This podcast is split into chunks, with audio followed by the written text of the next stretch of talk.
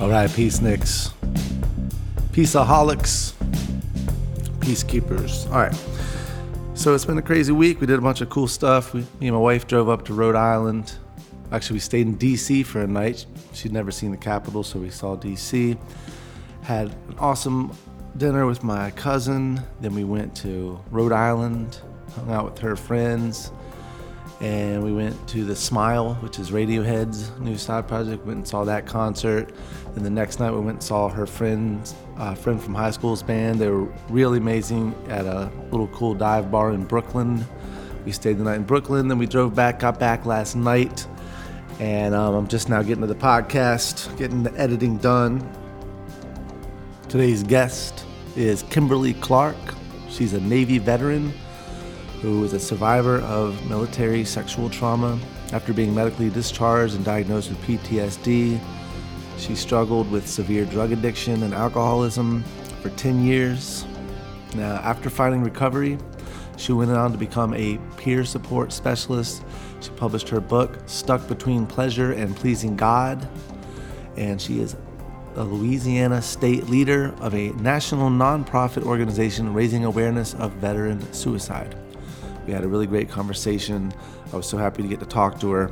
So we're going to go ahead and dive on in. America's public enemy number one in the United States is drug Drugs abuse. are menacing our society. Any thoughts on the drug problem? I had a great time doing drugs. So tonight, from our family to yours, from our home to yours, thank you for joining us.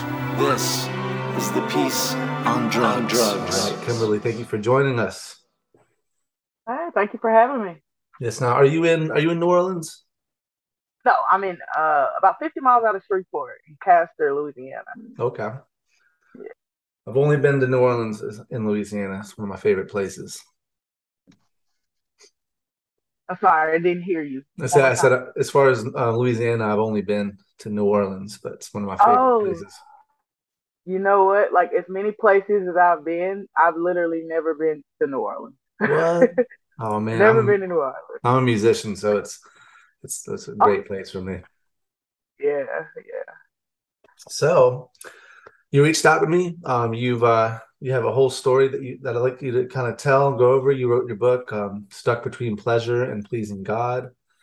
Um, so we'll we'll start there, and then I have some other stuff I want to talk about with uh, addiction and how you've handled it, and um, because you know people that listen to our podcast, there's a uh, people that do some suffer from drug use, some enjoy drug use, but um, the people that are suffering, they can be helped by some of the people my, who had these problems and have gotten through them. Okay, absolutely. Well, I wrote. Uh, actually, first I got the uh, the book has been on my heart since I was a teenager, like literally 13 years old. I've had the title of my book since then, and so it took me all of 2021 to write. Uh, stuck between pleasure and pleasing God, and it's a memoir about you know having some childhood trauma, um, about you know being uh, like physically assaulted, sexually assaulted, emotionally abused, um, and then going to the Navy and uh, surviving an MST, which is a military sexual trauma, right? And then and looking for ways to cope with that. I struggled with addiction and alcoholism for the better part of 10 years, you know, and within those 10 years, you know, I was in and out of uh, rehab, in and out of psychiatric units, in and out of jail at one point. And so that, that 10 years, man, it, it definitely took a toll on, on who I was. But I also found out who I was in the midst of all that. So the book definitely, you know, it, it tells that journey, but it also tells of, you know, how I healed, um, how I learned to love myself, right? And and my passion behind helping other people do the same. That's that's really great. And one thing you said is, you know, you got to learn to love yourself, and that's something I think a lot of people forget about. They they feel like they have to deal with their trauma. They have to possibly forgive, at least in some fashion, the person who hurt them, just to make them move to move forward. I've had to do that in my past, but um, forgiving yourself or letting yourself, loving yourself, showing mercy to yourself, that's a huge thing that a lot of people don't do. And um, I think there's some psychology behind it that they said when you're a child, you can't um, control your environment. If you have an abusive parent, you're too small and helpless to, to do anything about it. And humans, we don't like to not have that control. So, how we give ourselves control in the situation is we blame ourselves. And if you blame yourself, right. then you say, I can control this, I can do better. And if you take on that mentality, you'll feel like you're in control even though you're not. And then when you get an adult, you feel like you are a horrible person and you're not. And you take that, and that's where drug abuse happens and everything like that happens. I man, you're you're you right on point on that. Right on point. That's exactly you know how I felt. Like I blame myself, and I felt like like like man, what did I do? Or matter of fact, I was so into people pleasing. I wanted to be liked so bad, right? And I was thinking like, man, it's my fault. It's something that I did to make them do this to me. But even then, I was like, you know, man, I I got to get them back on my side. They're mad at me. You know what I mean? And those feelings were so confusing for a nine year old. And um, just, man, children having to go through that. The turmoil they already go through, you know, plus on top of things like this. So you're on definitely on point with that. I, I definitely resonate with that. Yeah, and it's really sad when we have talk about children. Children are going through trauma. It's happening right now. It's always happened. And then we live in a world now where if you turn to drugs to cope, you're now you're going to be now hurt by the police and it's going to be another form of trauma is going to happen to you and that's i don't know why we have a world that we, we don't say hey this person's on drugs something's going on with them let's help them out let's figure out what their trauma was but we don't we say let's traumatize them further let's lock them up. Let's give them a criminal record to where they'll never get out of this. They're going to be traumatized the rest of their lives. And right. and the suicide rates are high. You, you, talk about that. You talk about raising awareness for uh, veteran suicide. Um, let's uh, let's raise a little awareness on that because it's um it's a topic that everybody can relate to and that um at least empathize sympathize with that nobody thinks better our veterans who are out fighting for our country should be committing suicide. Absolutely. And um I, I work for Mission 22. Um, I'm a Louisiana state leader for Mission 22. Mission 22, we raise awareness to the 22 veterans that uh, succumb to suicide each day. Actually, you know, the VA has misreported that it's actually doubled um, in the last year or so. So yeah, there are 44 veterans that commit suicide each day. I remember back in 2018, I went to this rehab in Arkansas, and I found out about this statistic. I didn't know that so many of my fellow vets, you know, were hurting like that. And I immediately knew I had to do something about it. And so I looked up organizations that you know that help that, that try to prevent that or at least raise awareness for it and i found mission 22 and so mission 22 we have different programs that are 100% free to the veterans um, we have a 12 month 12 month long uh, program called recovery and resilience um, where you have a coach you have groups uh, it's it's like you can be literally anywhere in the world and do this program. It's done mainly virtually, and they'll sing you everything you need for like the whole year. Like they do, they do um, stuff to where they sing you like this this this watch that um, keeps track of your heart rate, your blood pressure, things like that, and it um, it sends it directly to them. I mean, they they're really really thorough with this program, and it's one hundred percent free to our veterans. Right? They have a three month program, six month program. They even have just if you want to uh, speak to a peer support specialist. I'm a peer support specialist, by the way. If you want to do that, like I said, it's 100% free.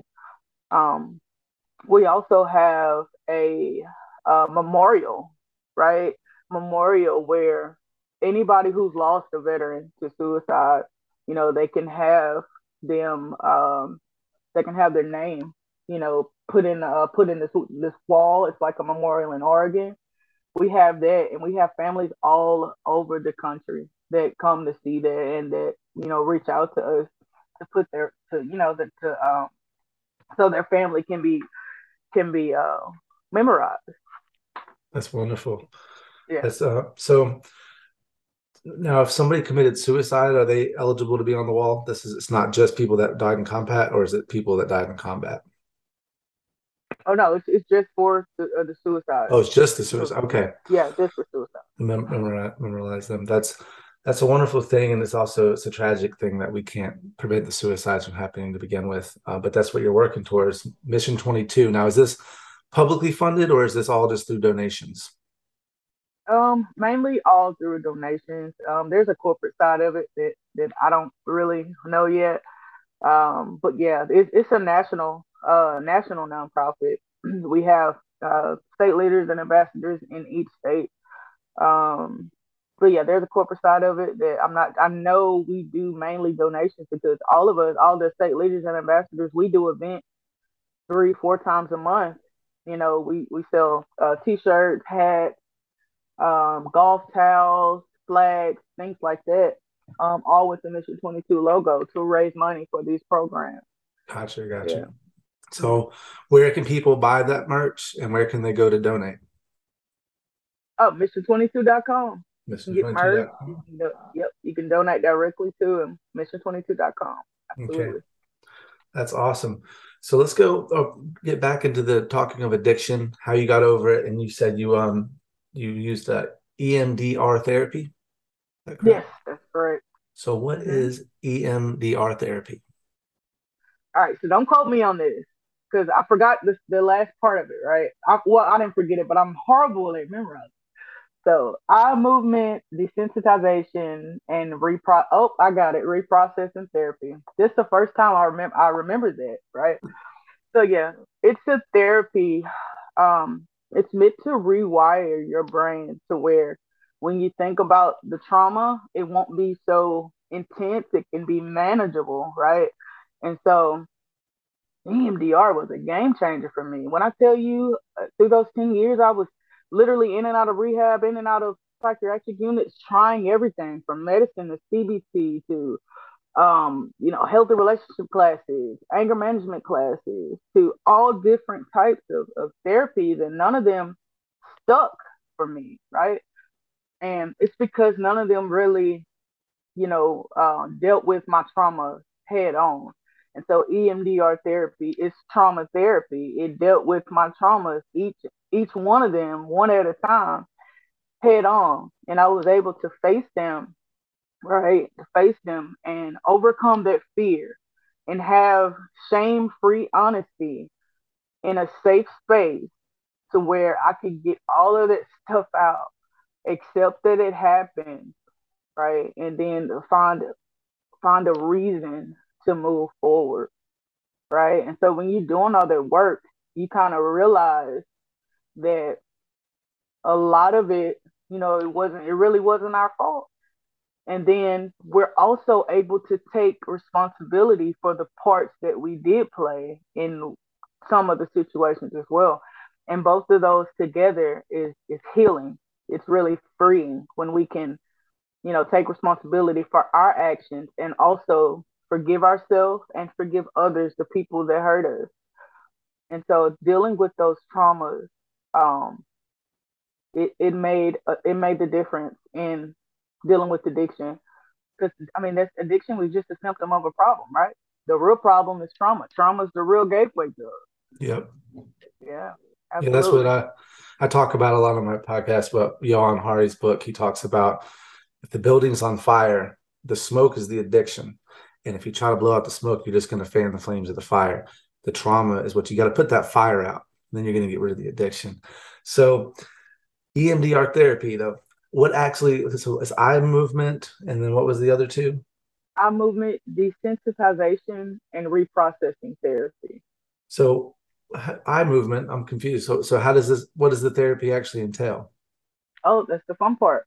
Well um there is either a, a light um there's a green light or either they use like these vibrations in your hands that go from left to right to left to right. And the light also goes from left to right to left to right.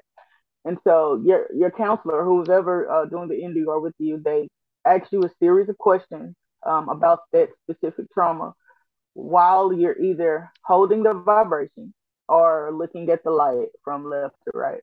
And it's something there's a science behind you know um, moving your eyes or that left to right vibration, you know, while you're talking about a traumatic event that rewires your brain. and so that's that's where that comes from. That's really interesting. I wonder if that's probably something to do with left brain, right brain, and when you're going back and forth, it's sending signals back and forth through each side of your brain, and that's doing something. It's and like you said, you said something about um, making the trauma less se- severe in your head, like making it less intense.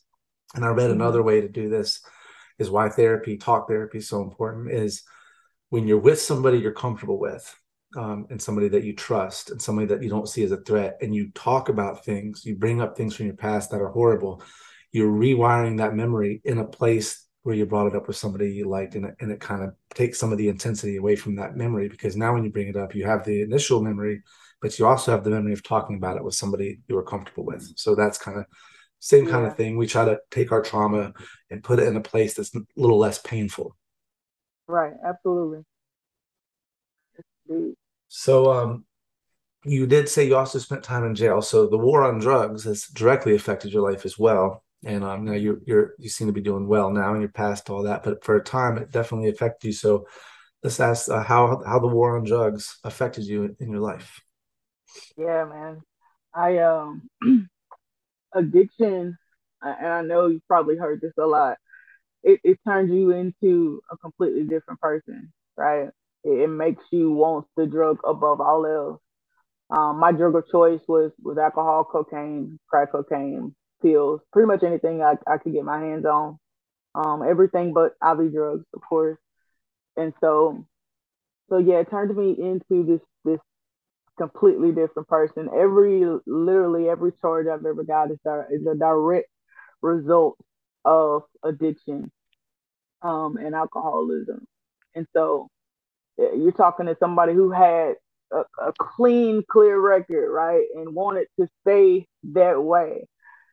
Um, at one point, I, you know, even wanted to be a police officer when I when I first got out of the military, and so that that completely changed everything for me you know, being around people that you're not supposed to be around or being at the wrong place, um, you know, where there's nothing but drugs and, and just criminal activity going on, but you don't care because you don't care about who you are. You just care about the drugs.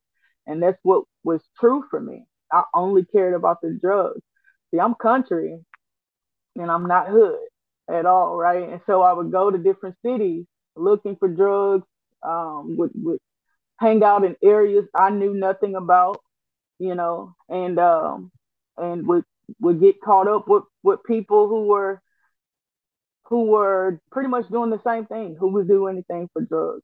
You know, I never got into to stealing or anything like that, but I was around people constantly, consistently, who did, and so some of it also was domestic. Um, some of my other charges were domestic.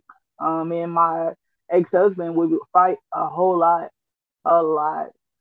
Um, and so I married a, a narcissistic man, um, extremely manipulative. He was emotionally abusive, physically abusive, and so he would um, he would trigger me, right? Trigger me, um, and I would react. And while I would react, he would call the police. And so, um, so yeah, I dealt with that for about seven years. We were married for seven years. I was in addiction for six of those seven years. I was clean when I met him. Um, less than a year later, I was back using. And so, so yeah, man, yeah. Um, the, the in and out of jail was, I mean, I, did, you know, I, I did, I did most of it. So I can't, you know, I can't sit here and lie to you and be like, hey, none of it, was, none of it was my fault. That's a lie because I was in addiction. yeah but that's the problem though right you definitely committed the crimes they're saying but my, my problem is is why are those crimes why is an addiction Right. a crime um, and like you say if you're stealing for your addiction the stealing is a crime and that's something punishable however i would still go back if these drugs were legal and affordable nobody would be stealing for them so again the war on drugs is causing the thefts and that's the problem you legalize the Mhm. drug trade you allow people access to and use the money you're spending on law enforcement on therapy and helping people Right. then you're going to have a lot less crime, but then a lot of cops are going to lose their jobs, and they don't want that. They like the war on drugs. They want they, Exactly. yeah. Yes, I Mhm. completely agree.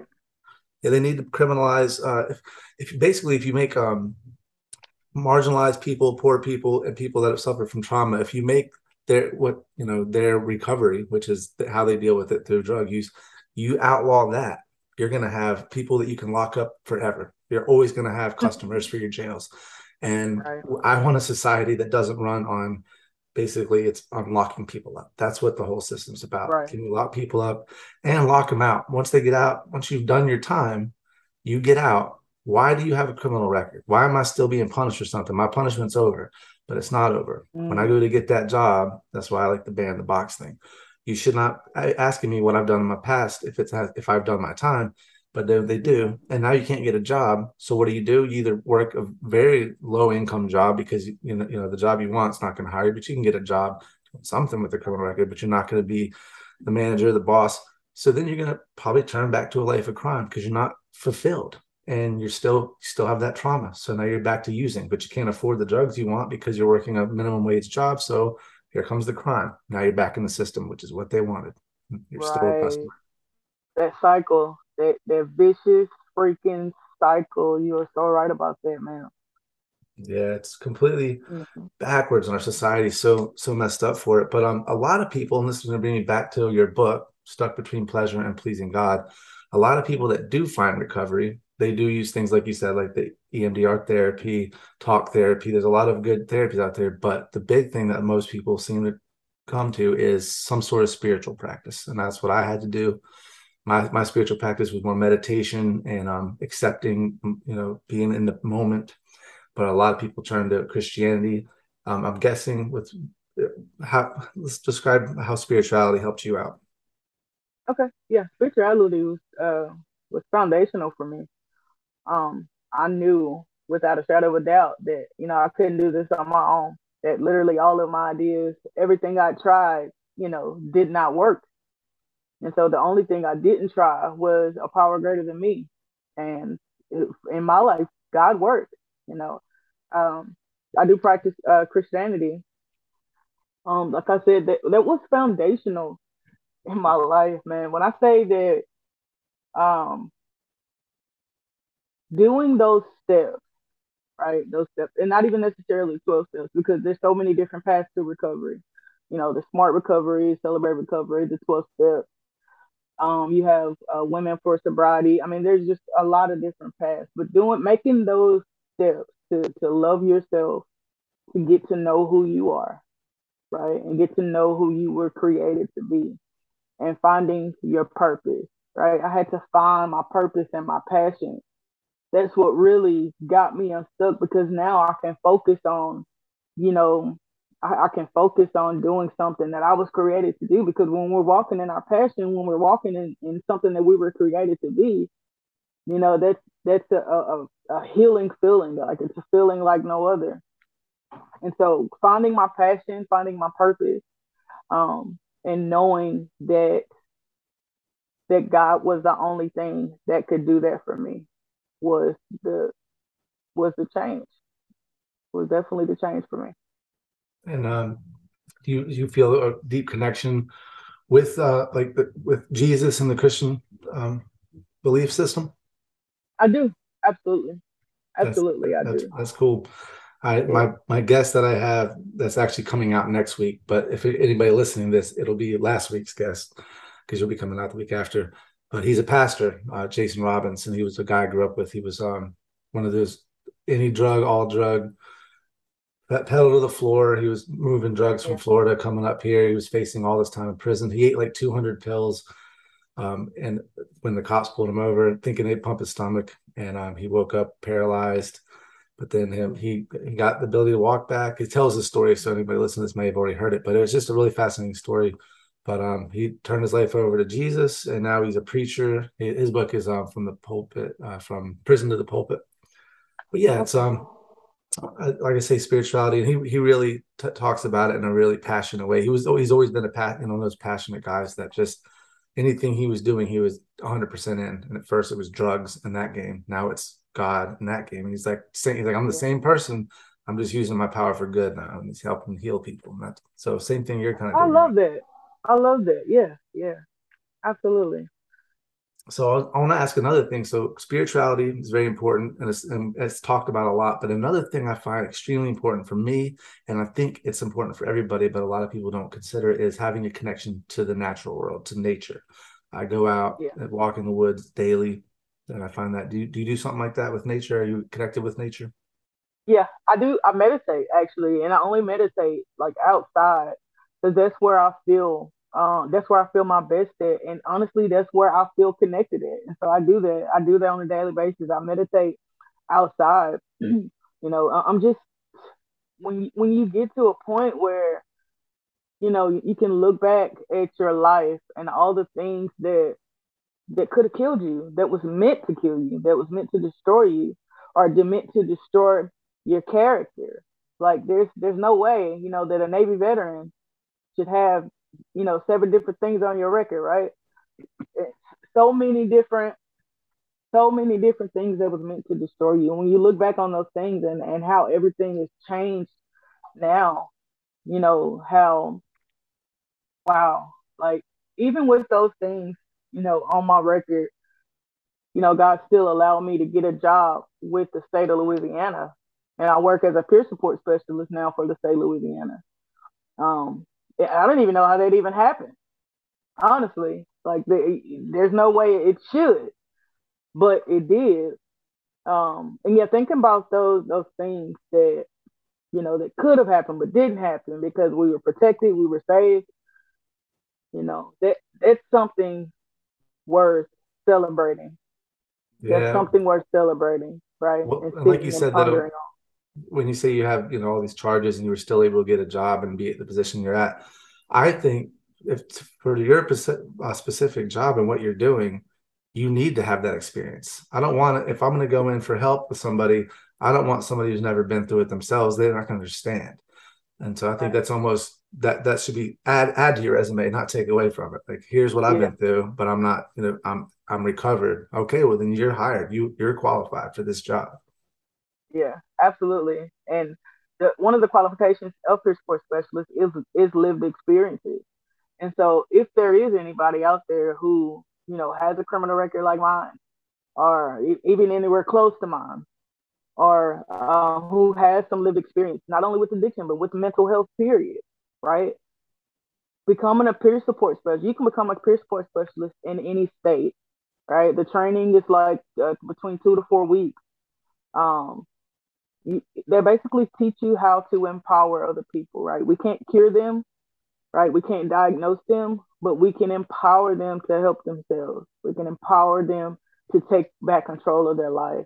And so I do recommend that if you're having trouble because of, you know, the addiction and the things of your past, peer support specialist, and that there are jobs that you can work directly in peer support to where you can use all that bad for good. That's awesome. That's great. Um, definitely would recommend people doing that. I might have to look into that myself. Um, Yeah. I um, I want, so I wanted to ask you another thing about back to um, time in jail. I I remember watching. If you ever seen the show Intervention, I, I can't stand the show, but I watch it sometimes for more Yeah. research for my show to- because this is the show that shows people what addiction looks like or what they are supposed to think of Oh. addiction to look like. Right. And the reality Okay, is, you're seeing people at their worst in a system under prohibition, and they're on camera, which is a weird thing that we do. So, this one episode, and I've talked about it on my podcast enough to where some people might be tired of me telling the story, but the woman is a meth addict. She's getting dragged out of her house. She's screaming. The cops put her in the back of the cop car. They take her away. And her doctor is there with the mom. And the doctor looks at the camera and Mhm. says, She's going to jail. She's very very sick right now and jail's going to be a really good thing for her. And it just shocked me to my core like why not a hospital? She's very sick. Right. jail's going to be good. You're a doctor? Have you ever heard of a hospital? You're a doctor. I'm pretty sure you've heard of a hospital. That's where sick people go not jail but that's the mentality in this country with addiction is jail will teach you the lesson you need to learn and get you off the streets where the drugs are. And they fail to mention that you can get drugs in jail you can get drugs in prison. It- a lot of people will quit though because it is a sort of rock bottom where they say you know what? I'm going to change. Some people do. And then those stories are the ones that pop up as jail working. Most people it doesn't care. Most people it doesn't help. But i wanted to ask you in your um, what you went through, did you ever think this is going to be good for me? This is my point where I'm going to change going to jail, or was it always just worse? It was always worse. Not one time did I get out of jail and do the right thing. I mean, not one time. Like every. We lost your. I lost your um mic. Okay. Yeah. Okay, I can I can hear you now. Okay, you're back. So, okay, so awesome, awesome. No problem at all. Yeah, it made me so so angry because it's so crazy. I remember a cop saying that. I remember him saying, "Man, she's real real sick. She gonna be she gonna be good in jail, and this the jail gonna bring it out of her, or something like that." You know what I mean? You know how hard, I mean, how humiliating and hard it is to have to detox in in jail. Like I've had seizures before, almost to the brink of death, trying to detox off of alcohol. In what way would that help me in jail? In, in what way? It won't. You know what I mean? It you was, can't cure someone who's dead, and alcohol withdrawal can be deadly. You could have you could have had a seizure and died, and then they what would have happened? They would have said, "Well, she was a criminal. That's what she gets." It's like what about the hospital where she get a, her life would have been saved? It's but that's the thing, and I want I wonder. I'd like I'd be curious the statistics. How many people do die every year from alcohol withdrawal in jail? It's probably not a huge number, but I guarantee it happens. If they're not yeah. will, if they're not willing to give those people the right treatment, then you know they're going to get if they seizure up, they can die. I mean, it's a very serious thing if you're on alcohol withdrawal. Absolutely, absolutely, it is, brother. Yes, indeed.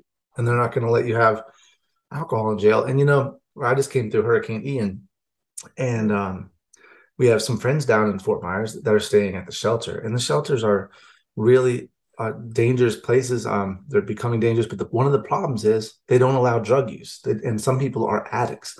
If you're an addict, you have to have your drug, or you're not going to stay in the shelter. So what they're allowing is people are drinking alcohol. You can drink right. outside of the shelter, but not in the shelter.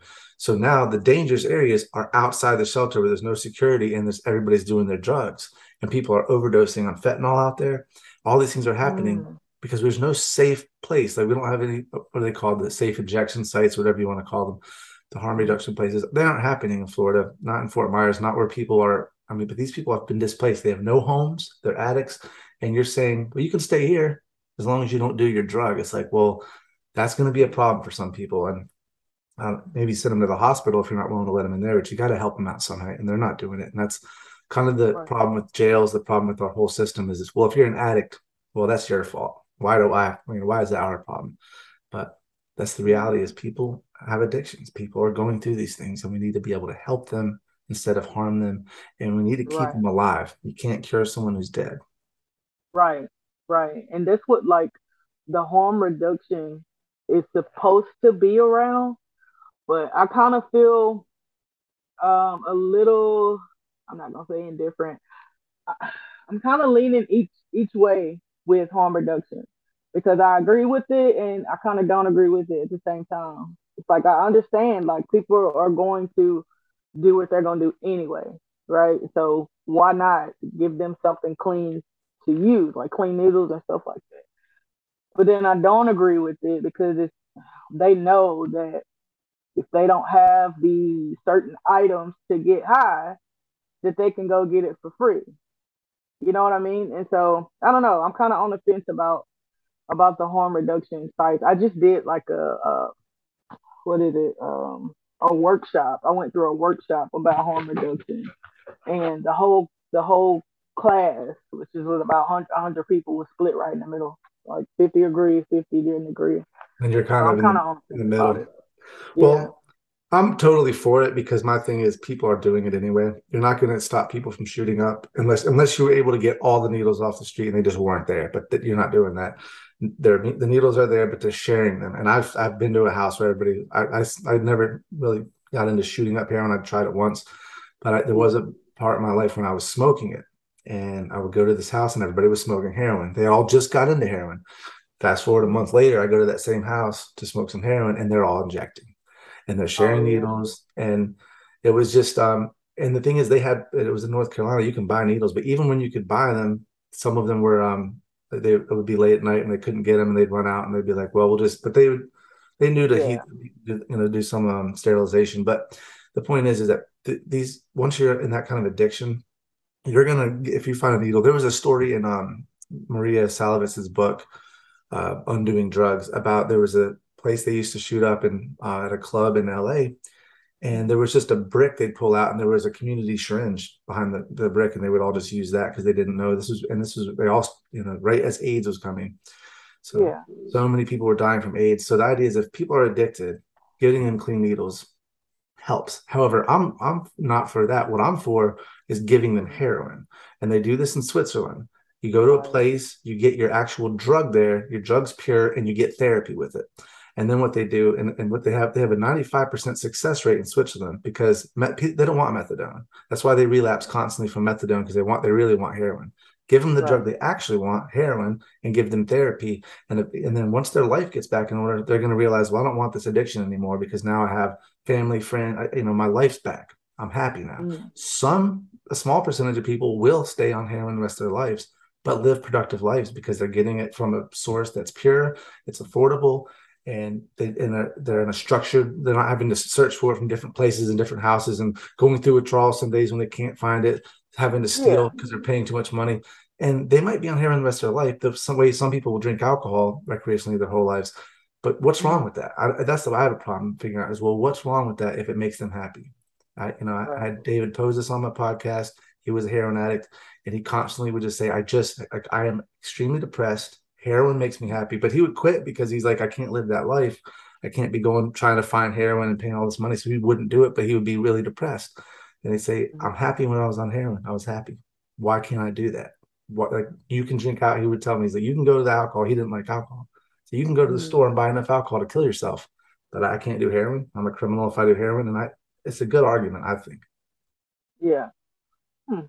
Well, what about heroin destroying our bodies? Like, what about the drugs destroying our bodies? Well, I mean, I heroin, understand, like, heroin on the streets Right. is much more dangerous because there's brick dust in it. There's all kinds of chemicals. Fentanyl can kill you. Uh, Mm. al- alcohol destroys your body way worse than heroin. If you have pure heroin and you're a heroin addict, way less damage on your body than alcohol. Alcohol causes all different kinds of cancers, high blood pressure, stroke. Um, also, it causes violence. You can be violent to your partner. Most domestic violence happens under the influence of alcohol. Most child abuse Right. happens under the influence of alcohol. So, alcohol is a much worse drug than heroin. And now you can make the argument that yeah, heroin does cause problems with um, you know neural deterioration in your head, as does alcohol. Um, Yeah. But the, the idea is we have to say we need to be honest about the drugs that people have that, that have Mhm. access to. Say, well, you can get heroin, but you have to go to a doctor. You're going to do, do therapy, at least a small amount of therapy to make sure you're okay to try to figure out why you're wanting to use heroin. Also, and, and then what we're going to do is and be honest. Say, here's the here's what can happen if you use heroin the rest of your life. Here, just like same with cigarettes. We don't outlaw cigarettes, but we do tell everybody exactly what they can do to you.